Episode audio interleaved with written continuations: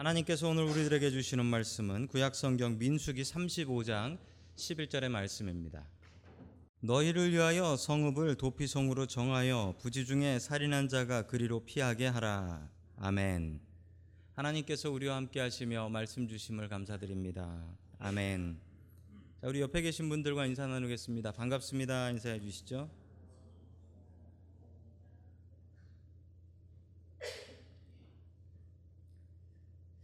자, 오늘 아, 주는 나의 도피성이라는 제목으로 하나님의 말씀을 증거하겠습니다. 아, 지난 2014년에 화면에 보시는 사진은 2014년에 어, 퍼거슨에, 퍼거슨 세리에서 있었던 그 시위하는 장면입니다. 어, 미국 미주리주에 있는 퍼거슨 시에서 백인 경찰이 그 비무장한 아, 흑인 청년을 등 뒤에서 쏴서 어, 죽였던 사건이죠. 그리고 백인 경찰은 무죄로 풀려났었던 일이 있습니다. 흑인들이 길에서 시위를 했는데 아, 그때 이 흑인들을 시위하는데 도와줬던 분들이 계십니다. 여러분들이 도와주셨는데 그 중에 교회가 도와주셨어요. 교회가 이 시위하고 지친 예, 저 사람들에게 음식과 물을 줬고 또 가장 중요한 핸드폰 충전을 시켜줬다고 합니다. 요즘 젊은 사람들은 그게 중요하죠. 여러분 교회가 교회가 쫓기는 사람들을 아, 구해주고 도와줬던 일은 역사상 정말 많이 있었습니다. 이 19세기에는 19세기에는 도망친 노예들이 교회로 숨었어요. 교회로 숨어 들어오면 그들을 그 목사님들이 보호해줬어요. 목사님 추적, 추적하는 사람들이 경찰들이 교회로 들이닥쳐도 교회는 못 뒤지니까 나가라고 그런 식으로 해서 쫓아서 도망친 노예들을 살려주기도 했습니다. 아, 최근에는 이런 일도 있었습니다. 불법 이민자로 추방 명령을 받은 가족을 아, 교회가 교회가 방내주고 교회에서 살 수 있게 해주고 목사님이 입구에서 경찰들 막고 그래서 이 가족들을 추방 위기에서 구해준 예도 있습니다. 여러분 왜 교회는 죄 지은 사람들을 숨겨 줄까요? 그리고 왜 교회는 죄 지은 사람들을 숨겨 줘야 할까요? 교회는 죄인들과 없는 사람들의 도피성이 되어야 한다라는 말씀이 오늘 성경의 말씀이기 때문에 그렇습니다. 오늘 하나님의 말씀을 통해서 나의 도피성을 찾으시고 또한 우리 교회가 다른 이들에게 도피성이 될 수 있기를 주님의 이름으로 간절히 축원합니다. 아멘. 첫 번째 하나님께서 우리들에게 주시는 말씀은 하나님께서는 죄인도 사랑하십니다라는 말씀입니다. 여러분 세상 모든 사람들이 죄인 아닌 사람이 없지요. 그러니 하나님께서 죄인도 사랑하시는 게 아니라 죄인을 사랑하십니다라고 하는 게 더 맞는 표현인 것 같습니다. 성경에 정말 이해하기 힘든 말씀이 하나 있는데 우리 출애굽기 21장 24절부터 25절의 말씀입니다. 우리 같이 읽습니다. 시작. 눈은 눈으로, 이는 이로, 손은 손으로, 발은 발로, 화상은 화상으로, 상처는 상처로, 멍은 멍으로 갚아야 한다. 아멘. 이 정말 아멘하기 힘든 말씀이에요. 이 무슨 말씀이냐면 나한테 눈 다치게 한 사람 가서 눈을 한 대 때려주란 얘기고요. 이빨이 빠졌으면 아이 그 사람 이를 뽑아 놓고요. 손 다치면 손을 다치게 하고 발은 발로 내가 화상을 입었으면 그 사람 그 화상을 화상을 입혀야 되고 상처는 상처로 멍은 멍으로 갚아야 한다. 여러분 용서해야 되는 크리스찬이 아이고 성경 말씀에 보니 이걸 다 그냥 그대로 보복하라고 하고 있는데 도대체 이 얘기는 어떻게 이해해야 되는 말씀일까요? 자, 이 말씀을 우리가 동형보복법이라고 합니다. 어, 라틴어로는 렉스 탈리오니스라고 하는데요. 이 얘기는 말 그대로 눈에는 눈, 이에는 이로 갚으라는 거예요. 왜 이런 이야기가 성경에 나오냐면요. 당시 사람들은요. 이 법이 없었습니다. 그래서 강한 사람이 법이어서 강한 사람이 약한 사람을 마음대로 할 수 있어요. 강한 사람이 약한 사람을 마음대로 할 수 있어요. 그래서 이 법은 법의 특징은 이렇게 복수하라는 게 아니고 이 복수가 두려워서 남을 괴롭히지 말라는 얘기고요. 그리고 내가 좀 힘이 있다고 해가지고 다른 사람 마음대로 괴롭힐 수 있냐? 안 된다는 겁니다. 내가 당한 만큼만 할 수 있지. 내가 힘 좀 있다고 해서 다른 사람 마음대로 괴롭히고 다니고 이러지 말라는 것이죠. 성경은 자기의 힘 있는 사람이 힘 있는 사람이 마음대로 복수하는 것을 막게 하기 위해서 이 동형 보복법을 이야기하고 있는 것입니다. 그러나 성경의 가장 중요한 메시지는 받은 대로 갚아줘라가 아니고 용서하고 참으라라는 말씀이지요. 그 예외되는 말씀, 그 예외되는 말씀이 바로 도피성에 대한 말씀입니다. 오늘 민수기 35장 6절의 말씀이 그 도피성에 대한 말씀입니다. 우리 같이 읽습니다. 시작. 너희가 레위 사람에게 줄 성읍들 가운데서 여섯은 도피성으로 만들어서 사람을 죽인 자가 그리로 도피할 수 있게 하고 그 밖에 레위 사람에게 42 성읍을 주어 아멘. 자, 계산 한번 해 볼까요? 여러분, 그럼 레위인한테 준 성읍 숫자가 몇 개입니까? 너무 어렵나요? 6 더하기 42면 48개를 주라는 거죠. 48개를 레위인을 위해서 성을 주라는 것입니다. 그 중에 6개는 특별한 성인데 무슨 성이라고 합니까? 도피성이라고 합니다.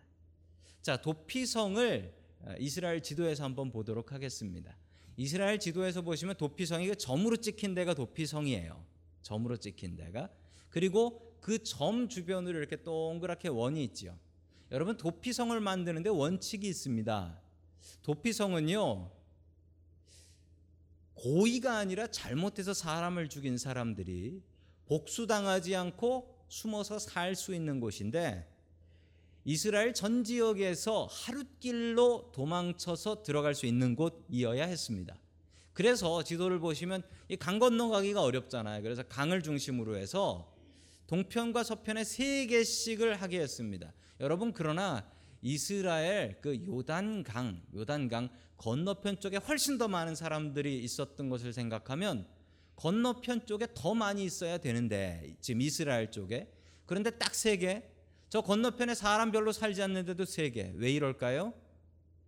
전 지역에서 하룻길로 도망해서 들어갈 수 있어야 한다라는 것입니다. 하룻길의 기준이 뭐냐면요. 저 원, 저 원 서클이 있죠? 저 서클의 기준이 뭐냐면 저게 하룻길입니다. 저 기준이 뭐냐면 32km예요. 미국식으로 하면 20마일이 되는 거죠. 32km. 왜 32km가 되냐면요. 여러분 사람이 성인 남자가 걸어서 1시간에 걸을 수 있는 속도가 얼마인 줄 아세요? 시속 4km입니다. 시속 4km예요. 여러분 하루에 해 떠 있을 동안 8시간 동안 걷는다고 생각하면 계산 한번 해 보십시오. 48에 네, 32. 예, 그렇죠. 저희 교인들은 이런 계산을 하실 줄 알았어요. 32km가 나옵니다. 32km. 그래서 32km의 원을 해서 이스라엘에는 전 지역 대부분의 지역에서 하룻길 동안 도망쳐서 도피성으로 들어올 수 있게 하라라는 하나님의 명령대로 저 여섯 개의 성을 만든 것입니다.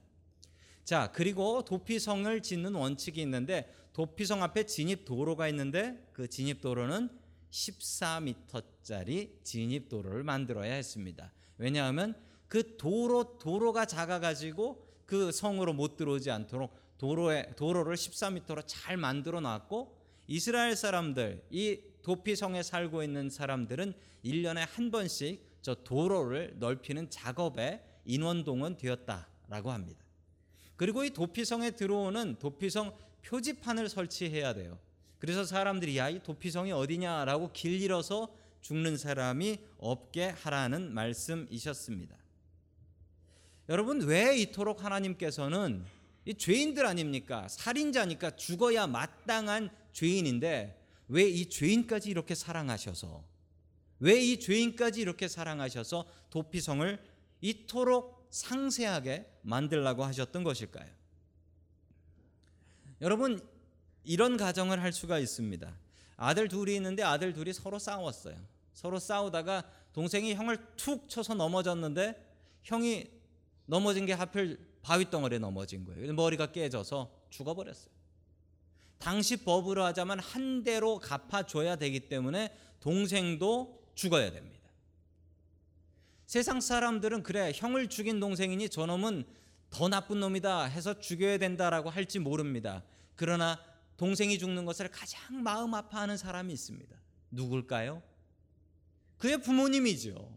그의 부모님이죠. 아버지와 어머니는 아니 큰 아들 잃은 것도 억울한데 작은 아들이 큰 아들 죽였다고 죽어야 한다라고 하면 이처럼 억울한 일이 어디 있겠습니까?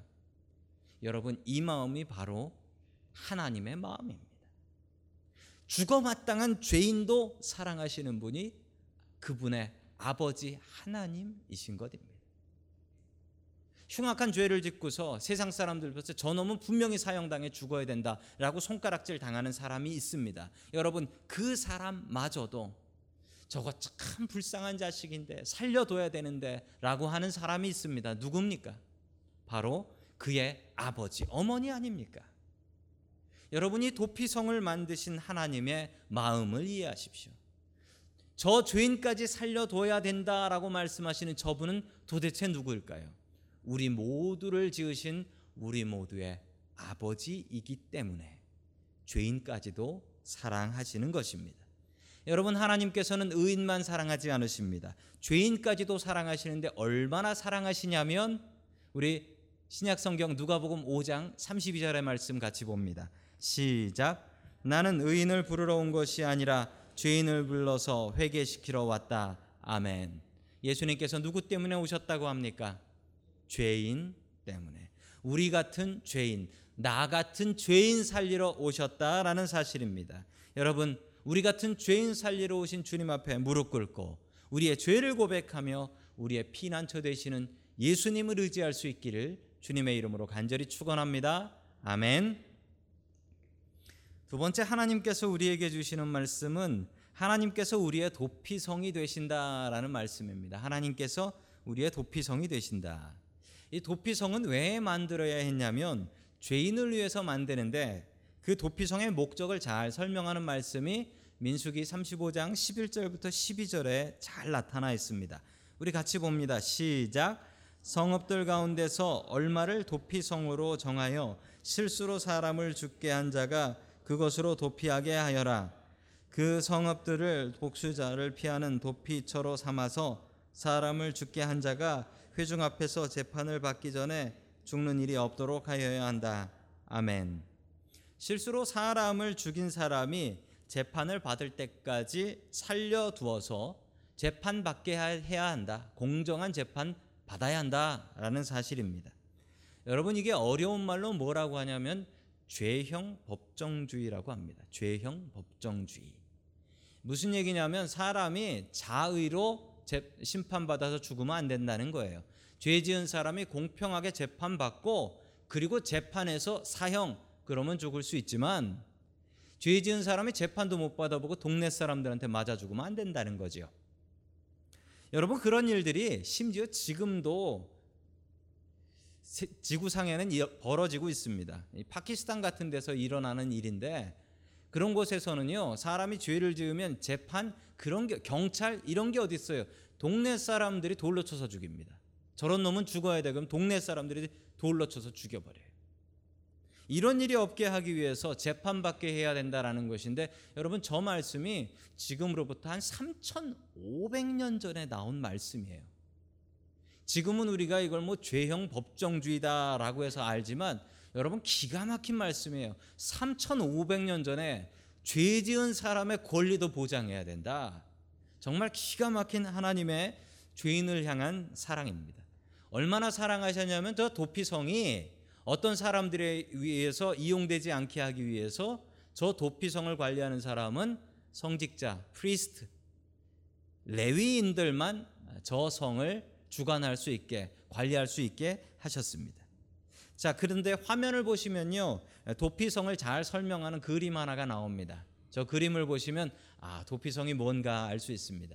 저 허겁지겁 도망하면서 성으로 들어가는 사람이 잘못해서 사람을 죽인 사람입니다. 얼굴을 보시면은 뭐 혼비백산 해가지고 도망을 가고 있죠. 그리고 저 뒤에 보면은 칼든 사람 하나가 쫓아오고 있습니다. 저 칼든 사람이 누구냐면 억울하게 자기 가족이나 친척을 잃은 사람이 복수하려고 칼을 들고 쫓아오고 있는 것입니다. 자, 저 문 앞에 서 있는 사람이 누구냐면 레위인입니다.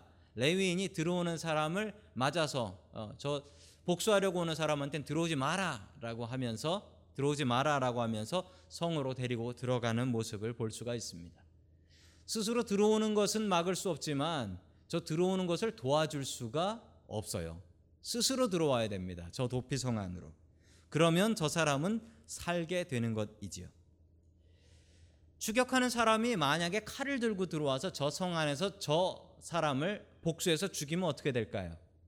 저건 공정한 복수가 아니라 저 성 안에서 사람을 죽이게 되면 그것은 또 다른 살인을 저지른 게 됩니다. 그래서 저 칼 들고 온 사람이 벌 받게 되는 거예요. 여러분 도피성에 들어가면 세 가지 지켜야 될 원칙이 있습니다. 첫 번째 원칙은 자기가 죄 지은 것을 고백해야 됩니다. 그렇지 않으면 보호받지 못해요. 저 안에 들어가게 되면 그냥 사는 게 아니고 저기에 있는 장로들한테 자기가 지은 죄를 고백을 해야 돼요. 내가 실수로 사람을 죽였습니다. 예를 들어서 성경에 나오는 고백은 이런 고백입니다. 어떤 고백이냐면 나무를 하러 갔는데 동네 친구하고 산에 나무를 하러 갔는데 도끼질을 열심히 하다 보니까 도끼를 보니까 도끼가 가벼워서 보니 도끼 날이 없어진 거예요. 보니까 친구가 맞아서 죽었더라. 이런 경우예요. 성경에 나오는 예입니다.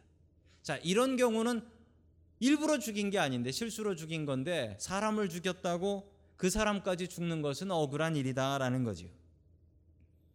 죄를 짓고 도피성에 도피한 사람은 제일 먼저 해야 되는 게 자기의 죄를 고백해야 됩니다. 내가 사람을 죽였습니다. 그런데 실수로 잘못해서 죽였습니다. 여러분, 지금 이 지구상에 도피성이라는 건 없습니다. 어디가 도피성일까요? 여러분의 도피성은 이 성전입니다. 이 교회 안이 여러분의 도피성입니다. 이 도피성에 들어오신 여러분들이 제일 먼저 해야 될 일은 무엇일까요? 여러분 죄를 고백해야 됩니다. 잠시 전에 우리가 기도할 때 제일 먼저 했던 기도가 무엇입니까? 그 기도는 내 죄를 하나님 앞에 고백하는 일입니다. 여러분 이곳에서 주님의 보호함을 받으시려면 제일 먼저 하셔야 될 일은 여러분의 죄를 고백해야 됩니다. 하나님, 내가 한 주간 동안 죄 지었습니다. 내가 죄인입니다. 용서해 주십시오. 여러분 죄를 고백하는 자에게 용서와 보호가 있습니다. 주님 앞에 죄를 고백하시고 용서함과 보호함 받을 수 있기를 주님의 이름으로 간절히 축원합니다. 아멘. 두 번째 도피성 안에서 지켜야 될 원칙은 도피성을 나가면 죽는다라는 사실입니다. 도피성을 나가면 죽습니다. 도피성 안에만 살아야 합니다. 자, 그 말씀이 민수기 35장 26절에 잘 나옵니다. 같이 봅니다. 시작. 도피성으로 피한 그 살인자가 도피성의 경계 밖으로 나갔을 때에 아멘. 나갔을 때 잡아 죽여도 된다라는 얘기입니다. 여러분 영적인 의미를 봅니다. 왜냐하면 도피성은 지금 우리에게 없으니까. 여러분 도피성은 교회입니다. 여러분 교회로 피하는 사람은 살 수 있다는 말씀입니다. 도피성으로 어, 도망친 사람은 구원받을 수 있다는 겁니다. 그런데 도피성을 나가는 건 뭡니까? 이 교회 공동체를 나가는 것은 그렇게 되면 보호를 받을 수 없다라는 말씀입니다. 여러분 나가면 죽습니다. 믿음의 공동체 안에서 굳게 의지하시고 주님을 의지하시고 거하십시오. 교회를 도피성 삼고 주님의 주님의 사랑을 의지할 때 우리는 분명히 살 수 있다라고 성경은 분명히 말씀하고 있습니다. 이 성전된 우리의 교회를 도피성으로 삼고 이 도피성에서 안전하게 거할 수 있는 저와 여러분이 될 수 있기를 주님의 이름으로 간절히 축원합니다. 아멘. 세 번째 도피성에서 지켜야 될 원칙은 대제사장이 죽으면 집으로 돌아갈 수 있다라는 말씀입니다. 대제사장이 죽으면 집으로 돌아갈 수 있어요. 자, 민수기 35장 25절의 말씀 같이 봅니다. 시작. 그리고 그는 거룩한 기름을 부어 정, 대제사장이 죽을 때까지 거기에서 머물러야 한다. 아멘.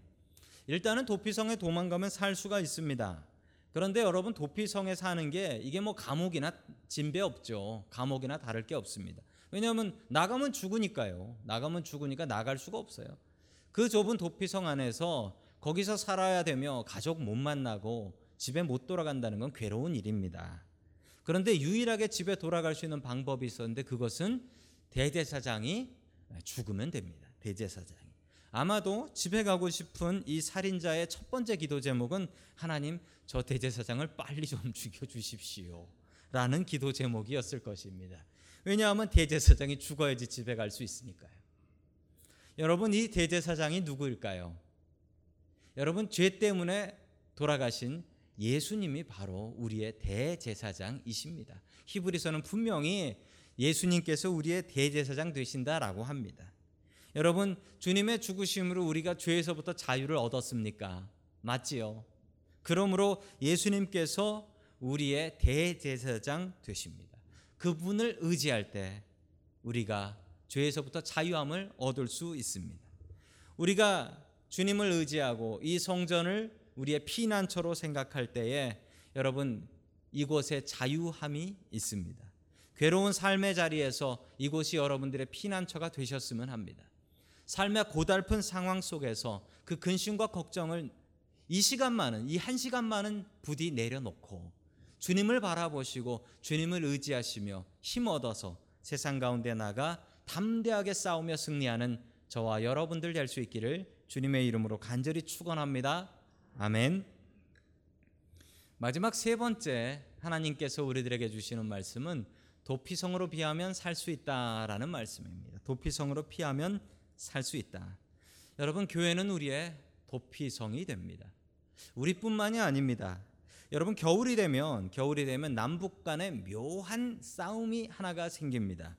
어떤 싸움이냐면 어, 최전방에 최전방에 성탄 트리에 불 붙이는 점등하는 행사가 있습니다. 이걸 북한이 너무 싫어해요. 왜 북한이 성탄 탑에 불 붙이는 것을 점등하는 걸 그렇게 싫어할까요? 뭐 그 사람들이 크리스찬이 아니니까 싫어는 하겠지만 남의 나라에 성탄 트리 불 붙이는 걸 왜 이렇게 싫어할까요? 그 이유가 이렇습니다. 지금 화면을 보시면 최전방 애기봉이라고 하죠. 애기봉의 성탄 성탄 트리에 점등하는 행사를 여러분 보시고 계십니다. 겨울이 되면 해가 빨리 집니다. 북한에서 남한으로 탈북하시는 분들이 계신데 길을 잃습니다. 물론 별 보고 오면 되지만 흐린 날은 뭐 보고 오겠습니까? 그 탈북하는 사람들한테는 목숨과 같은 이야기가 있는데 무슨 얘기냐면 저 빨간 십자가 보고 따라오면 산다. 이 얘기를 하는 거예요.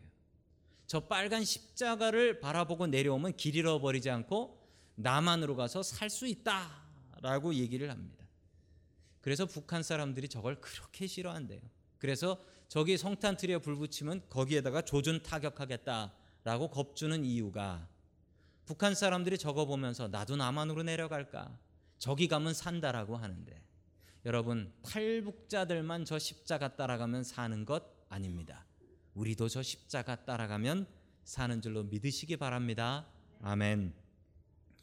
지난 4월 30일 북중 접경 지방에서 탈북자를 돕던 그 북한하고 중국하고 바로 경계선에 있는 그 도시예요. 그 도시에서 목회를 하시던 조선족 한충렬 목사님이라는 분이 북한 공작원들에게 붙잡혀 가서 살해되셨습니다. 여러분 북한 공작원들이 왜 할 일 없이 교회 목사님을 살해했을까요? 여러분 탈북자들이 하는 얘기입니다. 제 얘기가 아니고 탈북자들이 하는 이야기가 탈북자들이 중국으로 넘어갔다가 인신매매단에 붙잡혀서 팔려가서 뭐 애 낳고 사는 사람, 노예같이 사는 사람 수도 없이 많답니다. 여러분 그런데 탈북자들이 북한을 넘어서 중국 가면서 이런 얘기를 한대요. 무조건 중국으로 넘어가면 교회 가라. 십자가 찾아가서 교회 가서 살려달라고 그리고 나만 보내달라고 하면 보내준다. 이 얘기를 하는 겁니다. 지금도 수많은 선교사님들이 북중 접경에서 목숨 걸고 목회하세요. 저랑 같이 신학교 다니셨던 그 조선족 중국 분이 계셨는데 그분도 그런 일을 하고 계세요. 탈북자들을 목숨 걸고 돕고 계십니다. 여러분 이 일을 위해서 기도해 주시면 감사하겠습니다. 정말 중국에서는 목숨 걸고 저 일을 하시는 분들이 저 한 목사님 같은 분들이 정말 많이 계십니다. 여러분 교회는 피난처인데 탈북자에게도 피난처입니다. 그러나 우리에게도 피난처 됩니다. 십자가 따라가면 살고 교회 따라가면 교회 안에 있으면 산다라는 이 진리를 믿고 따라가시는 저와 여러분 될 수 있기를 간절히 축원합니다. 아멘. 여러분 십자가를 따라가면 살고 이 성전 안에 들어오면 이 성전이 도피성 되어서 우리가 산다라고 얘기합니다. 그런데 여러분 반대의 얘기도 있습니다. 여러분 만약에 내 가족이 어떤 사람한테 억울하게 죽임을 당했습니다. 그런데 그 원수가 도피성으로 들어가서 안전하게 살고 있습니다. 여러분 그래도 그 원수를 내가 갚지 못합니다. 그 이유는 하나님께서 보호하시기 때문에 내 원수를 하나님께서 보호하시기 때문에 그렇습니다.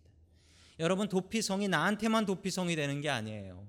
나만 그 도피성에 가서 사는 게 아니에요. 내 원수도 내가 미워하는 사람도 하나님께서 보호하신다는 사실을 우리는 분명히 명심해야 됩니다. 그래서 나만 주님 앞에 용서받는 것이 아니라 주- 용서하시는 하나님 생각하면서 나의 원수된 그 사람도 내가 품고 용서할 수 있어야 된다. 하나님 무서우면 용서할 수 있어야 된다라는 사실입니다.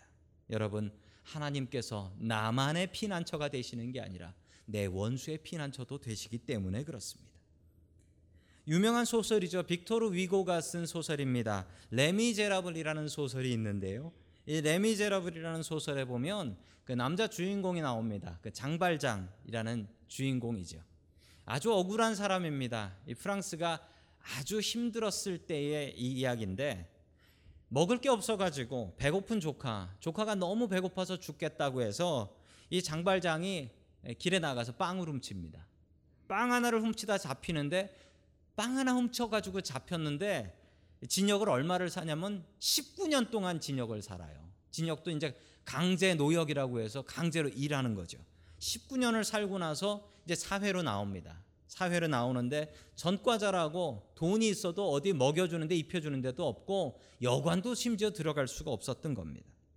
그러던 장발장이 교회에 가면 살 수 있을까 라고 해서 근처에 있는 성당으로 가서 성당에 신부님을 만납니다. 미리엘이라는 신부님을 만나서 내가 전과자고 19년 동안 감옥에 있다가 나왔는데 재워주는 것도 없고 먹을 데도 없습니다.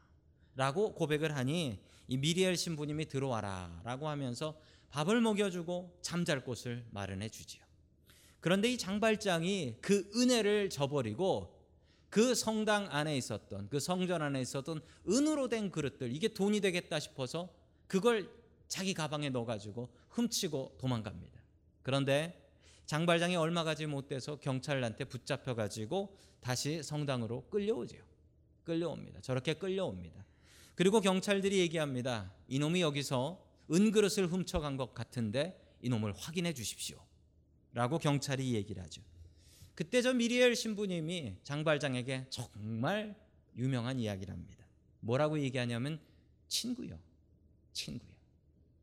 자네가 너무 급히 떠나느라고 이 은촛대는 가져가지 않았다네. 자, 이 은촛대도 가지고 가시오. 그리고 경찰들에겐 이렇게 얘기했습니다. 이 친구가 이걸 훔쳐간 게 아니고 내가 선물로 준 겁니다. 그리고 이 장발장을 용서해 줘요. 여러분 장발장이 이러고 나서 자신의 인생이 바뀝니다. 그래 교회가 나의 도피성이 되는구나. 교회가 나의 도피성이 되는구나. 그리고 용서 받았기 때문에 자기도 용서하면서 삽니다. 자기 복수를 하려고 나왔는데 오히려 저 일이 있고 나서 장발장은 용서의 사람이 됩니다. 여러분 교회는 이처럼 우리에게 피난처가 되고 교회는 이처럼 다른 사람들에게 피난처가 되어야 합니다. 여러분 세상 사람 모두에게 하나님은 우리의 피난처가 되십니다. 그리고 교회는 그런 피난처가 되어야 됩니다. 나를 위한 피난처도 되지만 나에게 죄 짓고 숨어버린 그 원수의 피난처도 됩니다. 내가 하나님 앞에 용서받았다면 당연히 나도 하나님 무섭다면 나의 원수를 용서하며 살아야 합니다. 하나님 때문에 용서받았기 때문에 하나님 때문에 용서하며 살아야 하는 것입니다. 하나님을 나의 피난처로 삼고 이 성전을 나의 피난처로 삼고 살아갈 수 있는 저와 여러분 될 수 있기를 주님의 이름으로 간절히 축원합니다. 아멘.